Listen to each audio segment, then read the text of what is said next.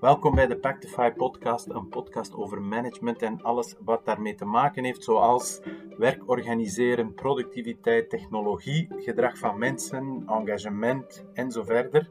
Ik benader de meeste van de thema's en theorieën vanuit een kritisch rationeel perspectief. Dat wil zeggen het perspectief waarbij dat je uitgaat dat er geen fundamentele theorieën zijn en dus ook geen fundamentele managementtheorieën en dat het beste wat je kunt doen met theorieën is ze onderwerpen aan kritiek en te proberen om ze continu te verbeteren, meer specifiek te maken of meer waardevol in het oplossen van problemen. Ik hoor graag feedback, opmerkingen en kritiek en hoop dat jullie dit interessant vinden. Alvast bedankt om te luisteren.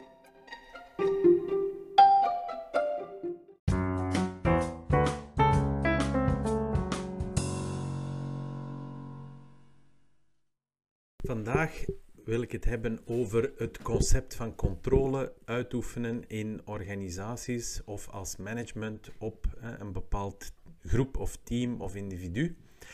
En met name de vraag van moeten we nu meer of minder controle uitoefenen? Het is een zeer courante vraag in organisaties en met een vaak zeer uitlopend, uiteenlopend scala aan antwoorden.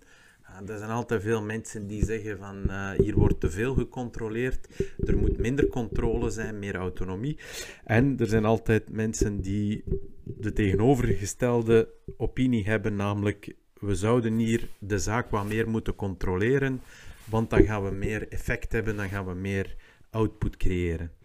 Dus het is een bijna universele vraag, ehm, een zeer interessante vraag, want het, het antwoord daarop bepaalt in grote mate inderdaad output van een organisatie in termen van harde zaken zoals productiviteit, efficiëntie en evengoed de meer zachtere zaken zoals het engagement van mensen, de goesting uh, van mensen tijdens het werk. En, en controle, of het nu meer of minder is, heeft op die twee zaken uh, een belangrijke invloed. Maar om daaraan te beginnen, aan die vraag, uh, denk ik dat het relevant is om te gaan jezelf afvragen van wat controleren we nu en welk effect heeft dat. Mm, dus niet in termen van is er ergens een, een soort te hoog niveau of te laag niveau. Om die vraag te kunnen beantwoorden, moet je eigenlijk eerst je afvragen van wat is het dat we controleren en, en wat zijn daar de gevolgen van of de impacten van en hoe werkt dat in essentie. En ik denk dat klassiek uh, gesproken in management dat we twee zaken proberen controleren. Enerzijds het controleren van mensen in de zin van wat mensen specifiek zouden moeten doen en denken. En anderzijds controleren we ook, of proberen we te controleren, een aantal resultaten of uitkomsten.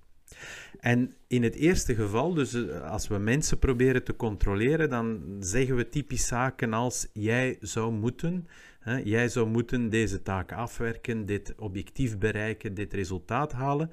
Dus dat komt onder de vorm van uh, jij zou moeten. En dat is het sturen en controleren van een gedrag of een aantal ideeën die een persoon zou moeten opnemen.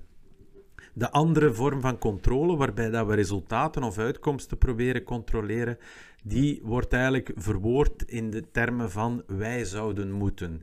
Dan maken we het iets minder persoonlijk en, en gebruiken we wij. En dan hebben we het typisch over uitkomsten of resultaten. Dus bijvoorbeeld wij zouden efficiënter moeten zijn. Wij zouden meer elkaar moeten vertrouwen. Wij zouden meer moeten samenwerken. Dus dat kan slaan op zowel harde resultaten, zoals productiviteit, efficiëntie, als ook zachte resultaten, zoals hè, hoe mensen zich voelen, samenwerking, goesting, vertrouwen. Maar we proberen het in een zekere zin te controleren door te stellen uh, onder de vorm van de wij. Uh, wij moeten uh, of wij zouden moeten dat of dat resultaat of uitkomst uh, gaan bereiken. Dus deze twee vormen van controle of van dingen die we controleren zijn mogelijk. Dus enerzijds mensen direct of uh, uitkomsten of resultaten. Nu, ik wil van, van beide even dieper ingaan op waarom dat ik denk dat, dat daar fouten of, of onvolmaaktheden aan zitten, om dan uiteindelijk te komen tot een, een derde mogelijke uh, zaak die we kunnen controleren, waar dat ik eigenlijk meer in geloof. Maar om op de fouten of de onvolmaaktheden in te gaan, uh, in het geval van het controleren van mensen, um, wat is daar de onvolmaaktheid of de fout? Wat we eigenlijk in essentie doen, is als we iemand willen controleren in termen van wat hij of zij gaat doen of hij of zij gaat denken, is dat we een bepaalde oplossing opleggen. Um, daar waar dat een persoon eigenlijk altijd al in zijn hoofd een andere typisch heeft. Hè. Um, mensen hebben continu ideeën, meningen, opinies, opvattingen over hoe dat ze een bepaald werk gaan doen, hoe dat ze vooruitgang kunnen maken. En als we hen controleren, dan hebben we bijna altijd de situatie dat ons idee, of het idee van de manager die wilt controleren, dat dat niet overlapt met het idee dat die persoon zelf had over hoe hij of zij vooruitgang kan maken in zijn werk of haar werk. En of dat welk idee dat er nu correct is of incorrect of goed of beter is, dat van de manager of dat van die persoon die uitvoert, dat is niet het punt. Maar het punt is dat die verschillend zijn. En dat er dus een soort onopgelost conflict van ideeën is in het hoofd van de persoon die iets moet gaan uitvoeren, die iets moet gaan verbeteren of die vooruitgang moet boeken. En zolang dat dat onopgelost is, dat dat met andere woorden conflicteert, gaat dat negatieve impact hebben op het gedrag van die persoon in de uitvoering en uiteindelijk ook op het resultaat. En het is alleen maar als je eigenlijk een grote mate van alignering hebt tussen het idee of de oplossing van de persoon die uitvoert en het idee of de oplossing van de persoon die controleert of die managt, dat je in uh, de uitvoering een veel gealineerdere gealineerder gedrag gaat zien, veel consistenter gedrag gaat zien, gedrag dat echt gericht is op vooruitgang maken en niet gericht is op ehm, het, het blijven stilhangen uh, of stilstaan of vasthangen in dat conflict van ideeën. En uiteindelijk zeggen van ja, maar ik denk dat we het zo moeten doen, terwijl dat mijn manager zegt dat we het zus moeten doen. En met als gevolg dat er eigenlijk weinig of geen vooruitgang geboekt wordt, dat de manager ongeduldig wordt en dat eigenlijk voor de persoon die uitvoert uh, de zaak ook uh, helemaal niet meer op een, op een aangename uh, manier verloopt. En dus ik spreek mij nogmaals niet uit over de vraag van wie heeft er gelijk. Is het idee van manager beter of is het idee van de persoon beter? Daar kun je een ander debat over hebben. Het punt is dat er op dat moment twee conflicterende ideeën zijn die niet uitgepraat worden, die niet omgezet worden in een derde idee waar dat beide eh, betrokken partijen achter staan en welk, of het welk dan een, meer gealineerd gedrag in uitvoering gaat uh, produceren.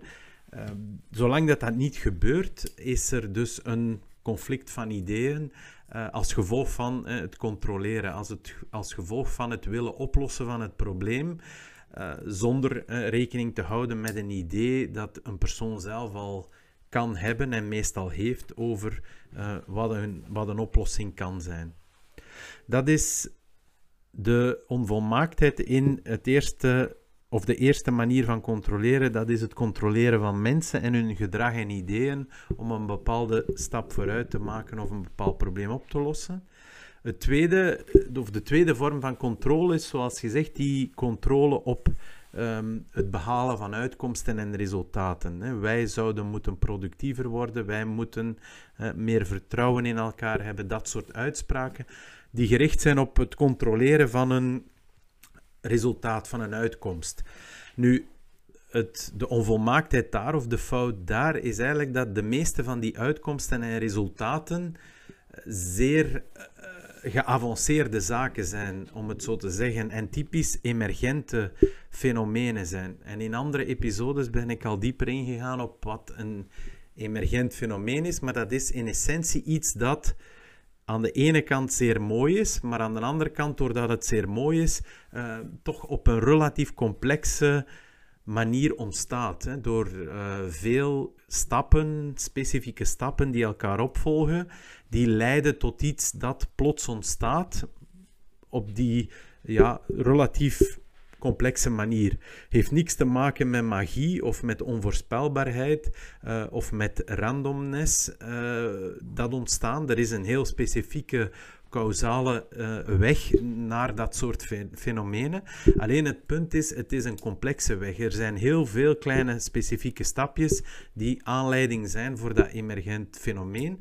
En als we het dan relateren aan dat proberen controleren, dan kom je in de val van het quasi onmogelijke van heel veel kleine specifieke stapjes naar uw hand te zetten, te draaien, te controleren, zodanig dat emergent gewijs daar iets uitkomt qua resultaat dat je wilt bereiken. Dat is, dat is onmogelijk. Eh, elke, elk emergent fenomeen uh, laat niet toe dat je daar in elke stap van zijn uh, productie, zogezegd, of van hetgeen dat eraan vooraf gaat, dat je daarin kan ingrijpen. Dat, dat, dat maakt de zaak, vanwege de complexiteit, maakt dat de zaak uh, oncontroleerbaar. En dus een emergent resultaat, iets zoals vertrouwen dat groeit in een team, engagement dat groeit in een individu, productiviteit dat een stap vooruit neemt. Dat zijn allemaal emergente fenomenen die een heel lange sliert van uh, specifieke stappen uh, hebben die daaraan vooraf gaan. Uh, heel veel, heel specifieke, heel kleine soms. Zaken die ook niet altijd transparant zijn, die ook niet altijd exact achterhaalbaar zijn. Eh, maar die eigenlijk maken dat het resultaat, hè, dat, dat mooie emergente resultaat van vertrouwen of productiviteit, dat dat ook niet meer heel specifiek controleerbaar is uh, tot op het niveau dat we soms willen. Namelijk hè, snel, direct en exact zoals dat we het willen.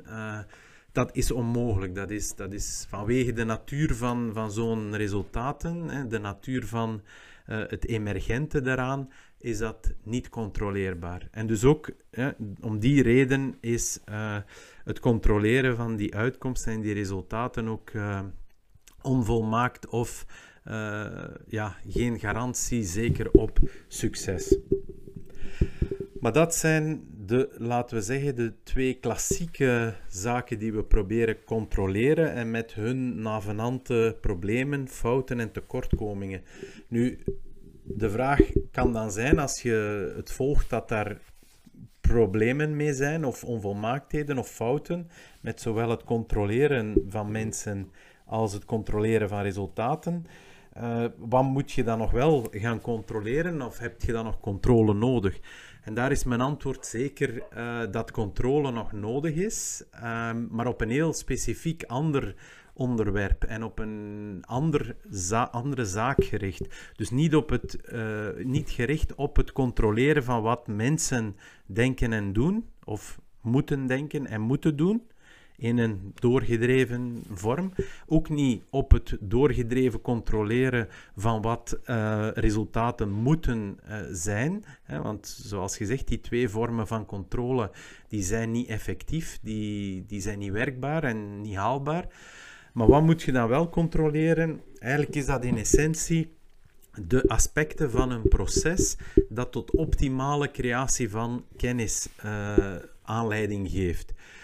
Kennis mogen we niet controleren. We mogen niet controleren wat mensen moeten vinden en denken uh, van bepaalde probleemsituaties en hoe dat ze die moeten oplossen. Dat moet voornamelijk vanuit autonomie en samenwerking kunnen ontstaan.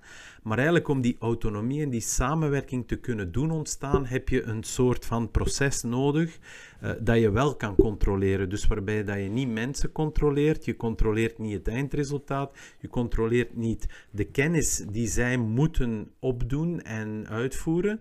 Maar je controleert dat er zo'n proces kan ontstaan en uh, gemanaged wordt en continu verbeterd wordt. En dus daar heb je wel controle voor nodig, want zo'n proces organiseert zich niet spontaan. Uh, mensen gaan niet spontaan uh, bij elkaar zitten, zeker niet als ze tegenstrijdige ideeën hebben over het oplossen van een probleem. Daar moet je een soort aanzet aan geven, daar moet je een soort van minimale transparantie op willen hebben, uh, transparantie die de mensen zelf creëren, maar toch ergens uh, gecontroleerd op het niveau dat dat ook zo gebeurt. Um, dus je gaat een aantal proceselementen uh, gaan controleren, ook het aanreiken van autonomie, om een oplossing te kunnen en mogen vinden, en dus het weghalen van controle op bepaalde oplossingen die er voor u zeker uit moeten komen. Hè, dan moet je een stuk terugschroeven. Um, je kan ook controleren dat er goede kritiek gegeven wordt op ideeën in zo'n proces. Dus je kan uh, ervoor zorgen dat eigenlijk um, de groep moet kunnen op basis van inhoudelijke argumentatie beslissen of een idee goed is of slecht is en of een idee beter kan worden uh, aan de hand van kritiek. En zonder die kritiek zelf te willen geven en opleggen en dus te controleren, kan je in het proces wel controleren dat groepen en teams zelf kritiek kunnen uh, organiseren op bepaalde ideeën om en met het oog op die ideeën beter te maken. Uh, uiteraard geen kritiek op personen, geen kritiek op gedrag, maar kritiek, inhoudelijke kritiek op ideeën van mensen met het oog op het beter maken van die ideeën en met het oog op het, uh, het ervoor zorgen dat dat idee, het betere idee, dan ook het probleem beter oplost dat uh, dat, dat team uh, aan het oplossen is of gevraagd is om op te lossen. En dus er zijn een aantal aspecten die wel degelijk gecontroleerd kunnen worden om tot optimale kenniscreatie te komen kennis die dan optimaal problemen oplost uh, en dan nog met een, een hoge graad van samenwerking.